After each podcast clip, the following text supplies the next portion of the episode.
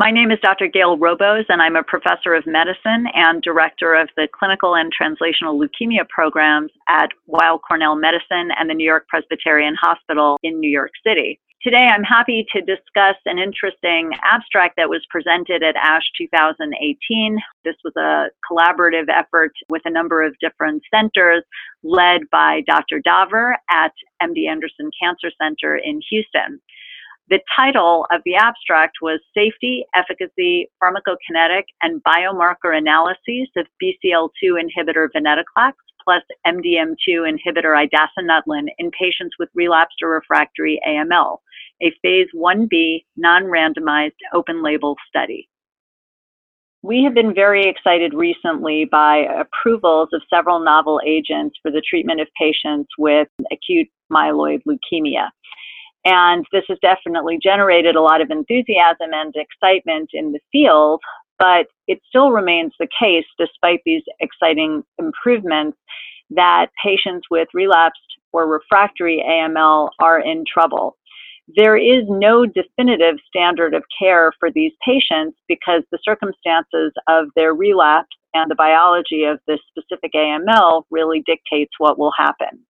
For example, patients who relapse after stem cell transplant versus patients who relapse after induction chemotherapy versus those who never attain a remission after AML induction are very, very different groups of patients biologically, but unfortunately are united by the fact that outcomes are poor. And even with molecularly selected subgroups, overall outcomes are generally measured in months for relapsed AML patients, not in years. So it's very clear that novel therapies are needed for these patients. One interesting trial that was presented at ASH 2018 involved a combination of venetoclax with the MDM2 inhibitor idasanutlin. Venetoclax is a BCL2 inhibitor that has been FDA approved for the treatment of CLL and recently approved in combination with azacitidine for newly diagnosed patients with AML.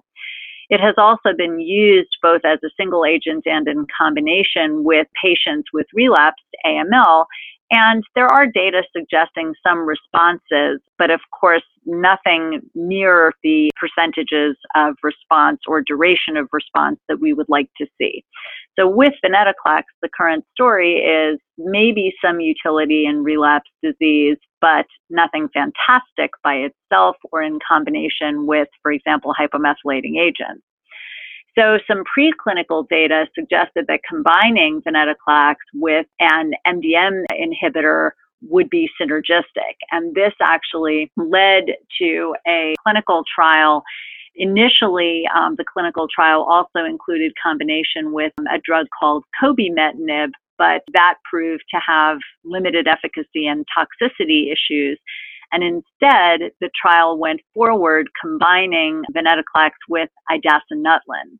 And basically, the idea is that MDM2 inhibition promotes degradation of MCL1, which is a known resistance factor to BCL2 inhibition. And the idea, therefore, would be to capitalize on what we thought was preclinical synergy between venetoclax and idasanutlin. The clinical trial is very early data, but basically there was a phase one dose escalation followed then by venetoclax with idasanutlin at a recommended phase two dose, which is the planned study. So the data that were presented at ASH this year were again quite preliminary, but involving escalating uh, doses so that we had a DLT period and then an expansion in sort of a typical phase one design. And basically, what we can tell so far is that there were pretty manageable overall side effects, and there was no evidence of um, PK interaction between the two drugs, with some encouraging blast count reduction across multiple dose cohorts. So I think our conclusion was that because blast counts were going down, because the drug combination looked like it was reasonably safe, and because there were responses observed in patients with different mutational and cytogenetic subgroups, that this would be something that would be potentially considered for additional development. The overall anti-leukemic response rate was uh, 46%, and the CR plus CRI plus CRP rate was 33%. And these are at dose levels being considered for the recommended phase two dosing. So it would be venetoclax 600 milligrams plus idasanutlin uh, 150 or 200. Now, these are, again, these are very early data. I think that the mechanism or of potential synergy is exciting, but this would be not something that can be applied currently to clinical practice, but rather is, I would say, a strong platform for further development. And idasanutlin as an interesting agent is also being further considered in combination with a standard cytotoxic chemotherapy for newly diagnosed patients with AML.